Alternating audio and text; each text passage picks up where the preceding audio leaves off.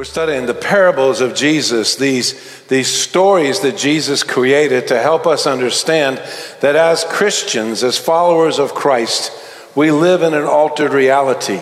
We don't live according to our culture. We don't live according to the most popular things that are happening today. We don't live according to the things that, that we necessarily develop ourselves but we live according to the person, the character of God, and we live according to His Word and the way it teaches. And it alters our reality to a new reality founded and established in God's reality. And this morning we're going to do that again. We're going to look at a couple of these stories that Jesus has shared to help us understand faith. And we'll be in Luke chapter 14. Let me take just a moment. I just, I just want to let you know it's a holiday weekend. Uh, holiday weekends have taken on a new nuance since COVID. So the vast majority of our young families left town Friday night and don't plan on coming back till late Monday night. Good luck if you're a teacher on Tuesday morning. But they will watch our live stream. They always do. Not immediately in this moment. They may not be with us live um, because they're in tents and beach houses and hotels and they're trying to wrestle kids, and it's even worse under those conditions than it is at home trying to get them here to church. But they'll watch us this afternoon, so thank you for supporting that, being a part of that. Jacob's with us this morning. Jacob's on here regularly. I host the chat during the service in case somebody was just happened to notice and thought, who's pastor texting right before the service and when the songs are going on? I'm talking to our live stream folk and our live stream congregation. Jacob's on all the time. Jacob, Jacob really made me feel good this morning. He said he was on here. I don't remember the exact words, and I'm not going to look it up right this second, but the way I understood it is Jacob has been looking forward all weekend and to this moment just to hear me teach. Thanks, Jacob. I appreciate friends. Normally, from Waxahachie, Mahia area in Texas, Central Texas, Rena's on there every week because she loves to watch her little boy lead worship. That little boy had a birthday this weekend. And uh, so she is in Tomball and live in person, but logged in this morning and chatted on live stream anyway from the worship service. Happy birthday, Josh. What year is this? 37? Wow, you're one of the oldest guys on staff these days. That's ancient. We don't count the senior pastor who's nearly double that. But anyway, we're glad to have Rena and her family. The, the have a variety. It's Rena's birthday, it's Josh's birthday, it's Olivia's birthday, which is Josh's daughter. I, I may have missed one. They have all kinds of birthdays this weekend, and they're celebrating that together. But it's great to have those who are on live stream. Many people who cannot make it to church are actually on live stream as well, and you help be a part of that. And we're always thankful for them and always appreciate the comments and things that they make on Sunday morning and later afterwards because it stays up. We broadcast on a new channel this morning. We're on Facebook this morning as well, um, if, if I, that all worked this morning. Um, and so we got that available as well to help people worship together wherever they're at and to help people understand how deeply God loves us and how deeply God wants us to be in relationship with Him. But you know, one of the things that happens with the way God wants us in relationship is it's not just a blind decision. And Jesus never abdicated that. I know right after I became a Christian, I heard people say, well, it's blind faith. You don't have any idea. You can't see God. You don't know. You don't know what's taking place. You're just doing it. It's all emotional. It's some kind of crutch, all these different types of excuses to avoid being in a relationship. It might come as a surprise to some to understand that that's actually never been the perspective of Jesus. Jesus was real clear, and the stories we look at today are painfully clear. I mean, they hit you hard because Jesus is going to tell us if you're considering following me, if you're thinking about having a relationship with me, if you want to be in a relationship with God, you need to consider all that's going to cost and all that's going to be involved in that decision because it is not just a simple decision. I'm going to do this and my life's going to be better. Now, I will tell you, those of us who have trusted Christ and those of us who are in relationship with Christ will tell you life is better after meeting Jesus because he walks through difficult times with us and he gives us hope. Another dear member of ours, Julie, is right here. I didn't get your permission, but can I tell him what we were praying about this morning? Julia lost three of her family this week in Chicago. There was an apartment fire. Three of them were on the second floor of the apartment. One of the girls is special needs. And she and her parents, Julia's niece, didn't make it out of the apartment. First thing we did when we talked and shared and told me that heartbreaking story is we prayed together. Jesus does not come into this situation and say, hey, everything's going to go perfect, everything's going to be fine. There is absolutely nothing fine about a family losing their lives in an apartment fire. Nothing fine. Families devastated, the community is devastated. Those first responders are honored and loved firemen, police officers, EMS workers. They are all there. They're having horrible, horrible weekends. But Julia has peace because Julia made the decision to believe in, to trust in Jesus, and because she knows her family members made that decision, and she knows, as horrific as this is, they're actually in heaven, and they're okay, and the family is going to be comforted by the presence of God and by the people of God, the church that comes together in moments like this. Whether it's a celebration of a birthday, whether it's the grief of a loss of a family, whether, whether it's any set of circumstances, it's, it's disease or something that prohibits us from being together in church, and so we're on live stream. Whatever our circumstances is, whatever those situations are, Jesus is with us. But Jesus challenged us to not take lightly that decision to trust Him. Because oftentimes following Him will cost us. And that's what he says in Luke chapter 14. On the flip side of it as well, Jesus gives two really sound principles for finances and for just living and making plans. Let's look at what Jesus says in Luke chapter 14. We're going to go all the way to the bottom of the chapter down in verse 25. Let me read it to us in its entirety. Now, great crowds were traveling with him. So he turned to them and said, This is the most popular moment in Jesus' life. In all three Gospels, this is included in Luke, it's included in Matthew, it's included in Mark. These great clouds are following him. He turns to the crowd and says, the opposite of what most of us would expect any superstar to say.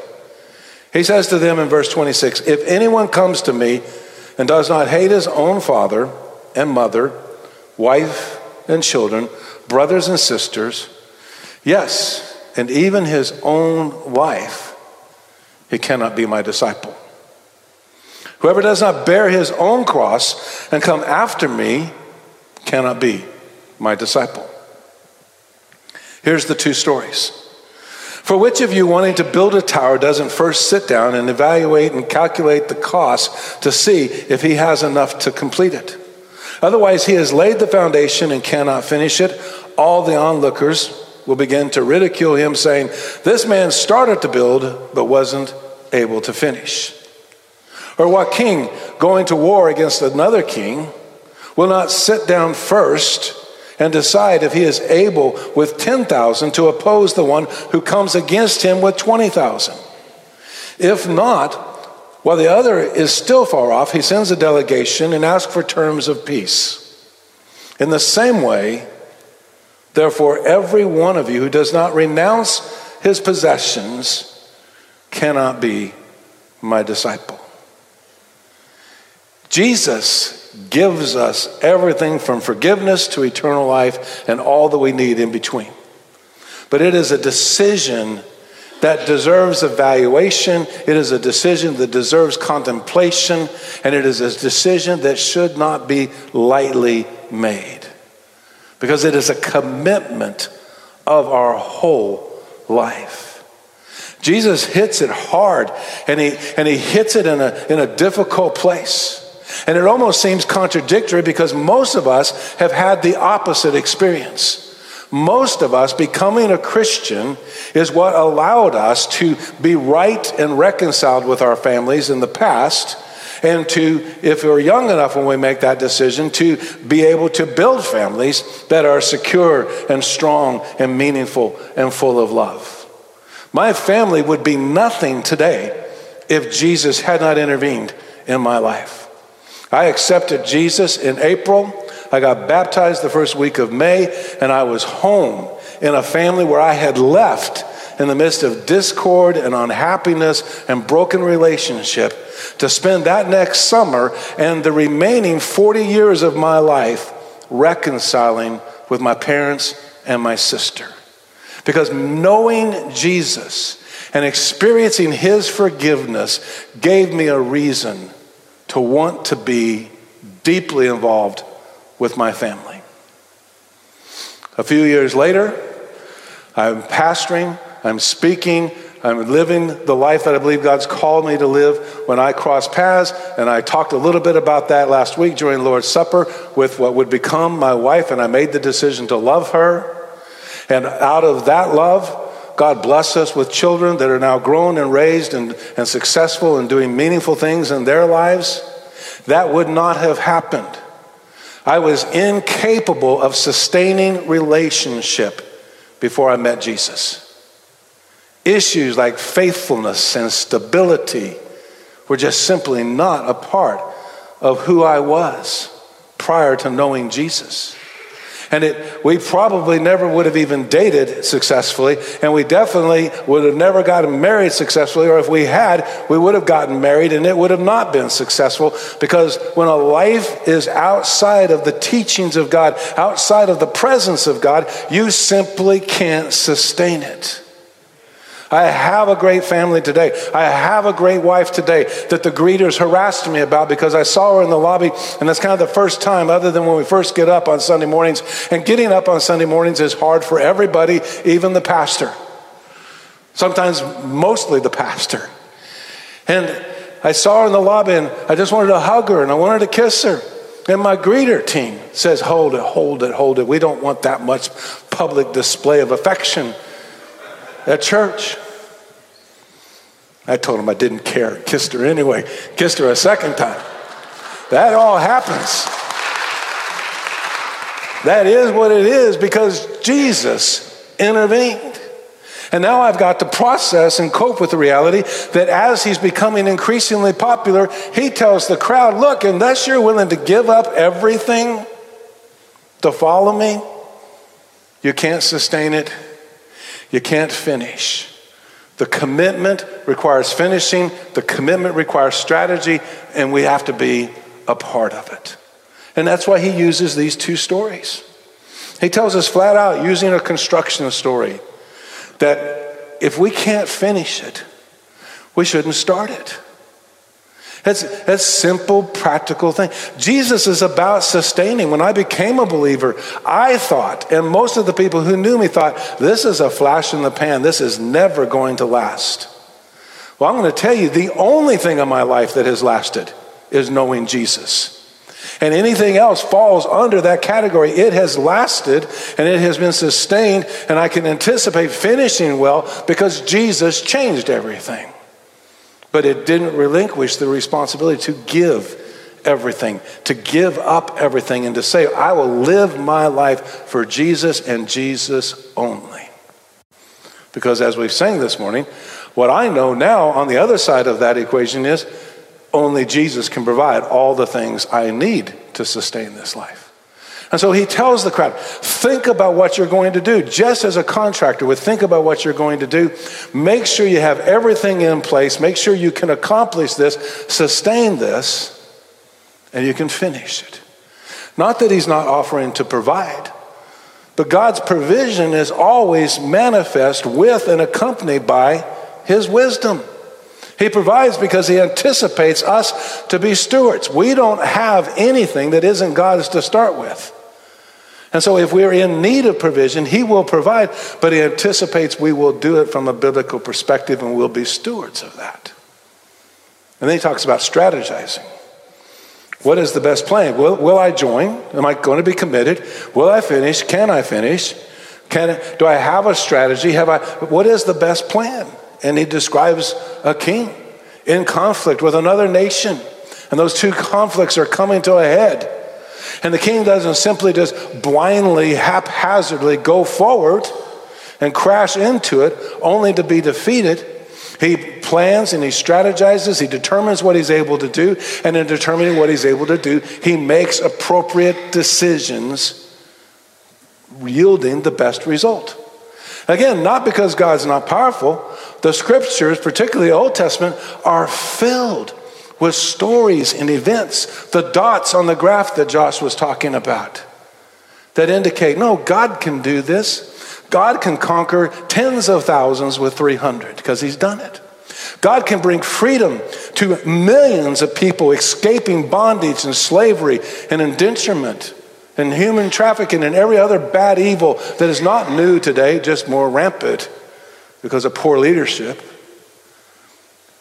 And you feel trapped. You feel up against the shore, nowhere to go. A huge ocean in front of you, a huge army behind you, and you've got millions of innocent people. Only God, only Jesus can step in and open the waves, open the ocean, let you cross through on dry land, and then close it down on the enemy. He's not saying I'm not going to provide. He's not saying I'm not strong enough. But what he's saying is all of those things are accompanied when you follow me by the wisdom that I will give you. This is not only applicable to making the decision today whether or not I'm going to believe in Jesus or not, whether or not I want to live my life for Jesus, or if I oh know Jesus, am I really doing everything that I should be and am I participating in every way that I should? But it's just sound business. And this is where I'm going to deviate for just a couple of minutes. I want to talk about a business issue for our congregation. I want to talk about our future for just a few minutes, and I am watching the timer. It'll be only a few minutes. Many of you have already heard this. We've had town hall discussions. We've met with consultants. We've met with architects. We've met with contractors. Everybody, for the most part, knows, unless you're a guest for the first time today, and then you're going to hear this for the first time today. And all I can really do is just say, I'm, I'm sorry, but we need to talk as a family for a moment about our future as a church. Because, see, we already made the decision. In 1909, we made the decision to give everything to follow Jesus. In 1909, we weren't here. I don't believe I've got anybody who was actually here in 1909. I'm pretty confident of that.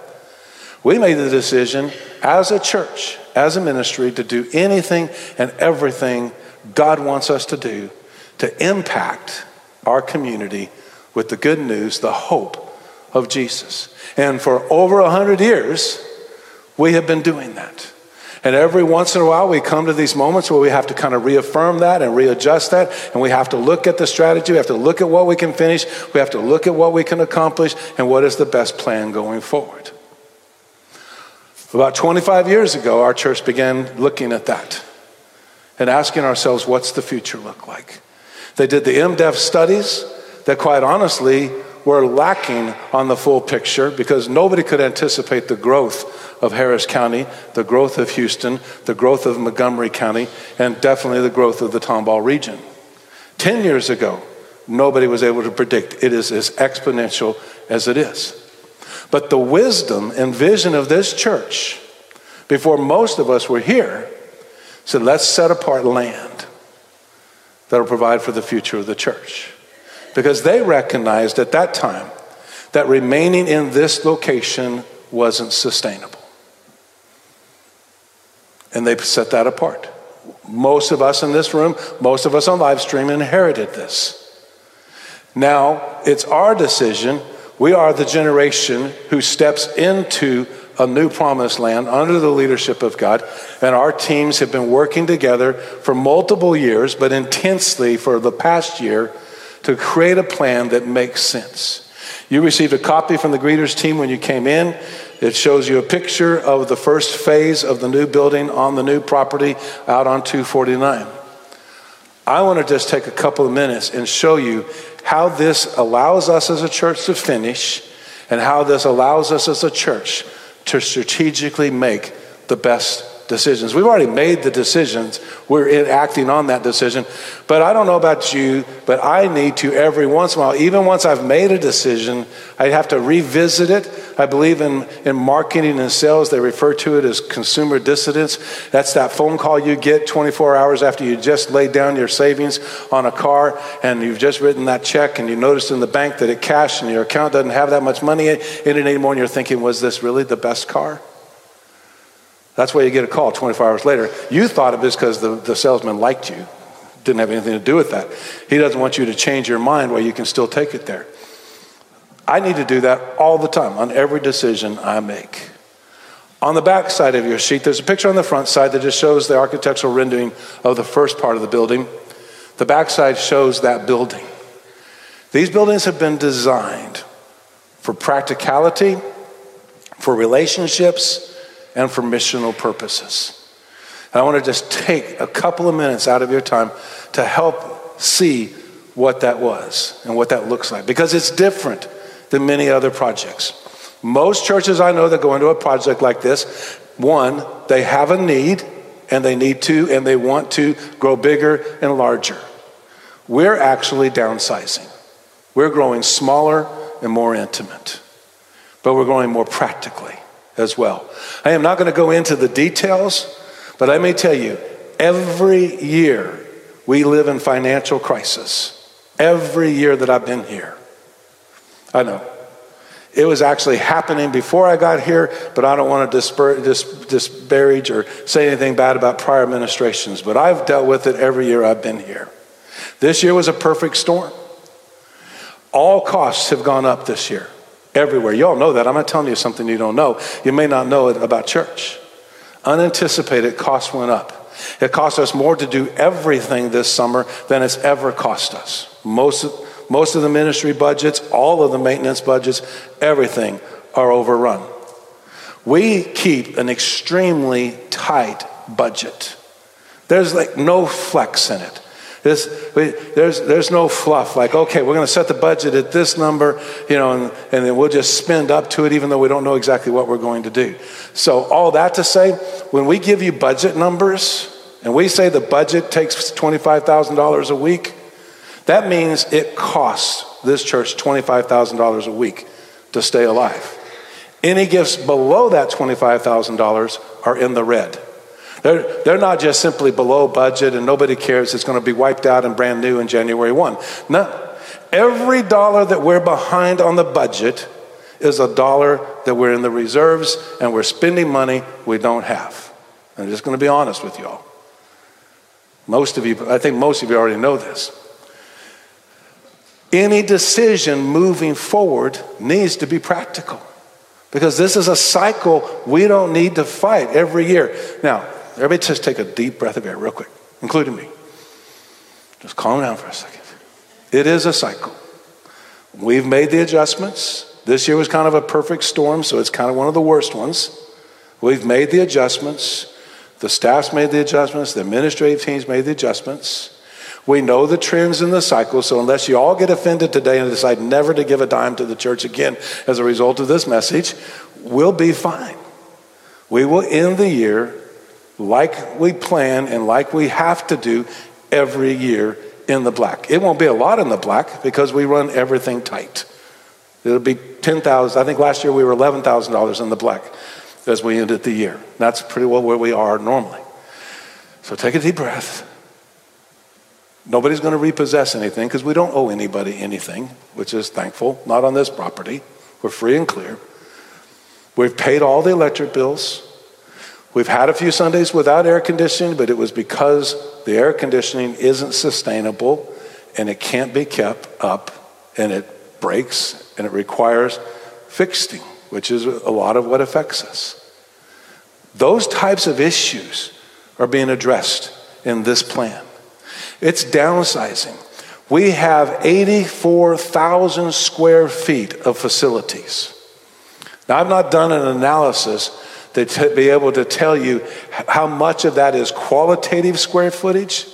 But we have done multiple consultations over the years with consultants and, and architects and contractors, people who have anticipated buying this facility.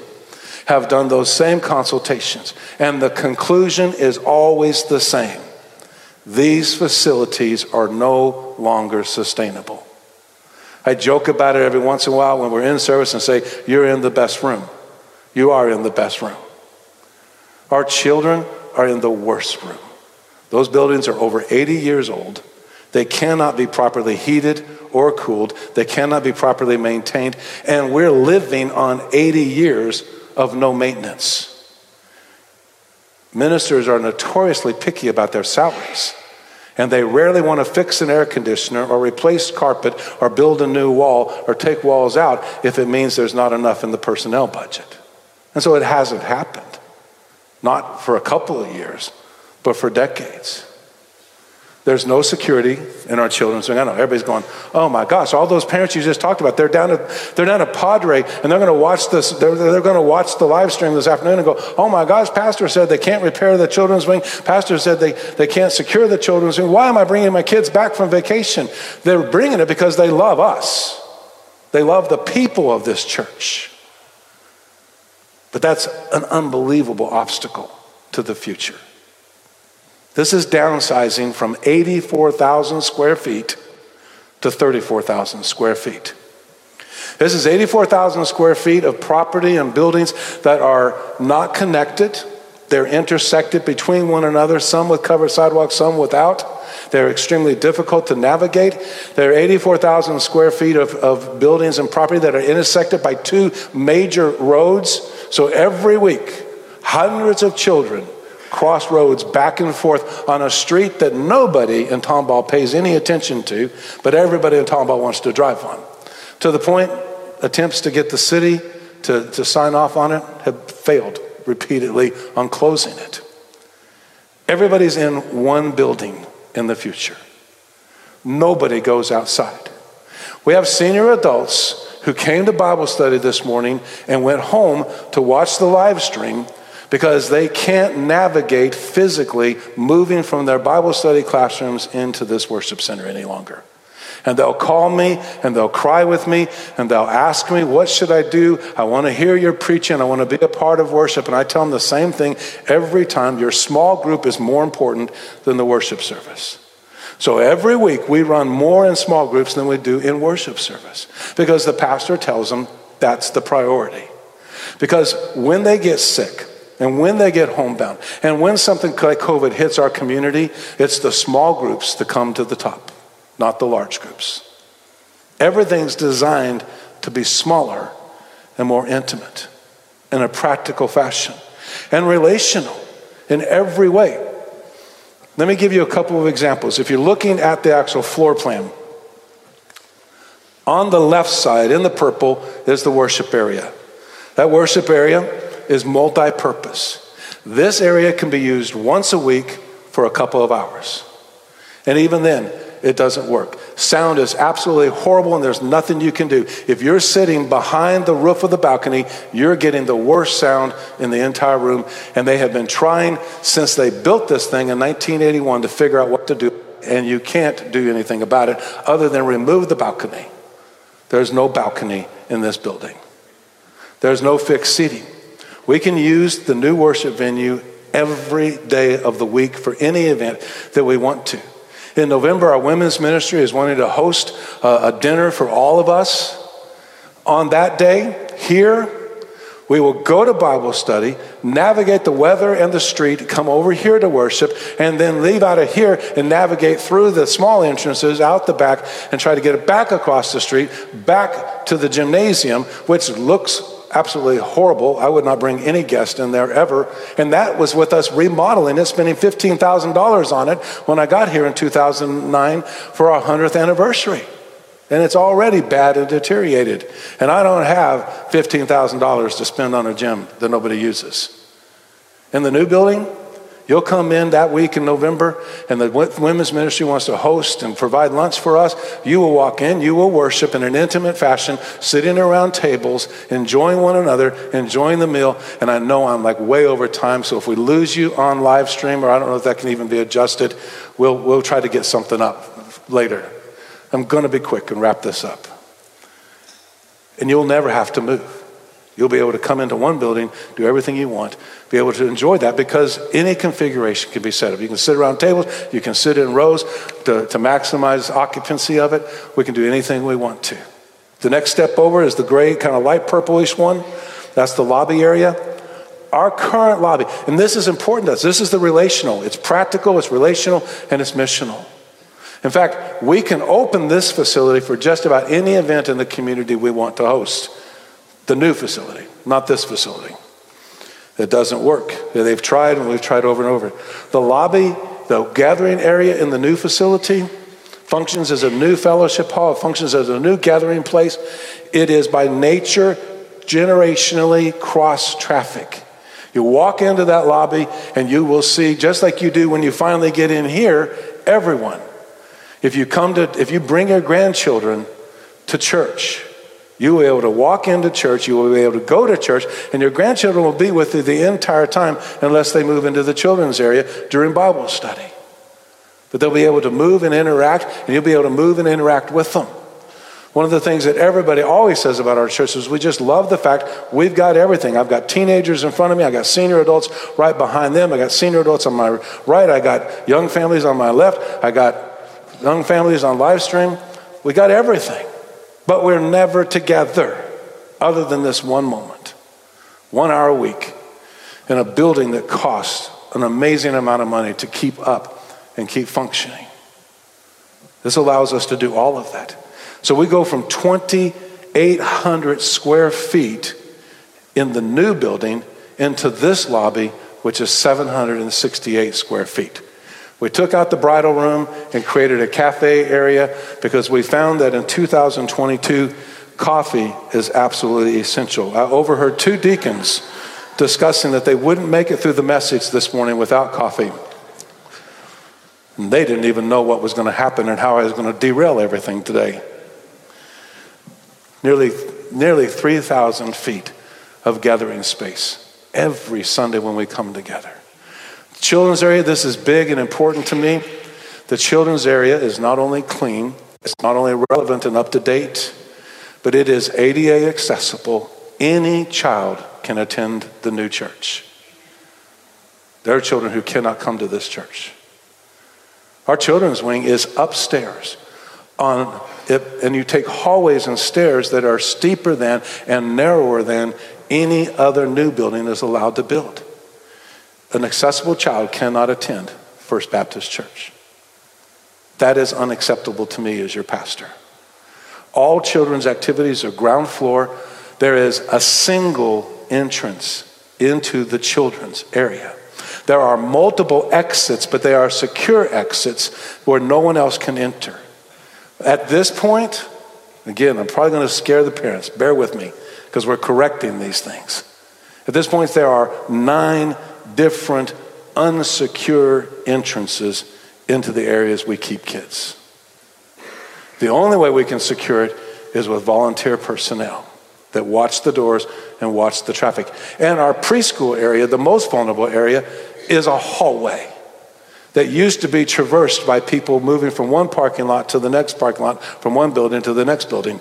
I heard about that when we shut it down. How am I supposed to get across? And I don't know what to tell you other than to park to the other building. But we're not letting general traffic flow through our babies and toddlers. That just doesn't make sense. It's not sustainable. We cannot finish and we cannot win. But the new facility gives us that option. The second floor, which is accessible because of elevators as well, well as stairs, has all adult classes and they average 1,100 square feet. Our current adult classes are a configuration of little bedrooms with little closets and very difficult for classes to meet. They average anywhere from 600 square feet to about 1,100 square feet, which is why they are a premium. Somebody asked me last week, how come you guys don't promote? Any class gets a room that they're comfortable in, I'm thinking all kinds of analogies, but you're not going to blast them out. We can't grow, we can't, we, can't, we can't create new classes when they get too large because the buildings are not accessible in many different aspects. In this respect, everybody. Now, granted, This is all shared. This is, this is shared building space. And so it's going to be a little bit different. Some decorations aren't going to get moved. And I know that's going to be painful, but we'll walk with you in the grief. But we'll be able to do ministry. We'll be able to accomplish.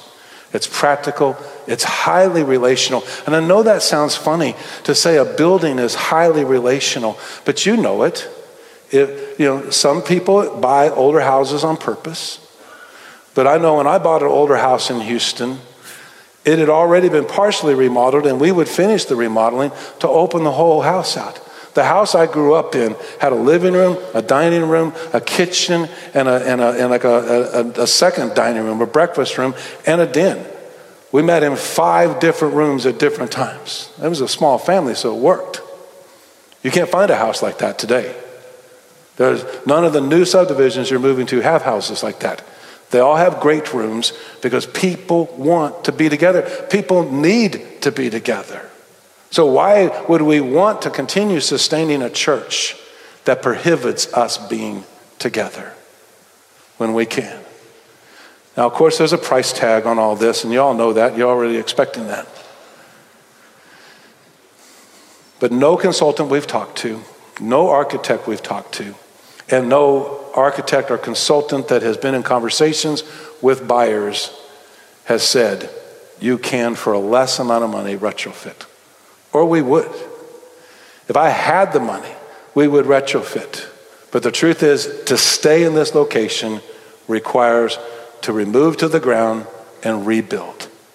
And why would we want to do that when we have the best gift to the city of Tomball and the region of Tomball with the 32 acres a prior generation gave us? That 32 acres is not designed to become a megaplex of a church. It is designed to have athletic fields and recreational area, which we've already built. We built that a couple years after I got here. Every night, there are hundreds of children on our new property playing soccer and other sports and underneath our pavilion and using the restrooms. Every night of the week, that takes place. Every Saturday, there are thousands of children from this region invited onto our property, and they're there all day in tournaments and activities. We want to develop the rest of the property into parks and eating areas and social areas and even retail areas where people can be at First Baptist Church seven days a week in some form or some capacity. That's the missional aspect of it. We tie in and bless the city through these activities. We give them a place to go. Any day of the week, we drive by there every day of the week, all of us, even on Saturdays. You wouldn't want to do it on Saturday because there are literally thousands of kids out there. Every day of the week, businessmen, businesswomen, people who are off, people who are coming through town, it is the number one lunch spot. You pick up your food, you go out to our property, you sit under the trees, you sit under the pavilion, and you eat lunch. We want to strategically make that happen. There's entire areas that will be designed where you can picnic, where you can walk, where you can bring your family and you can enjoy being there. And we can share the hope that's in Jesus without complication. There's no streets going between any buildings. And so children are safe. And in Houston, let's face it, wouldn't it be nice? This is purely an amenity at best. But in Houston, it's one unanimously all the teams agreed.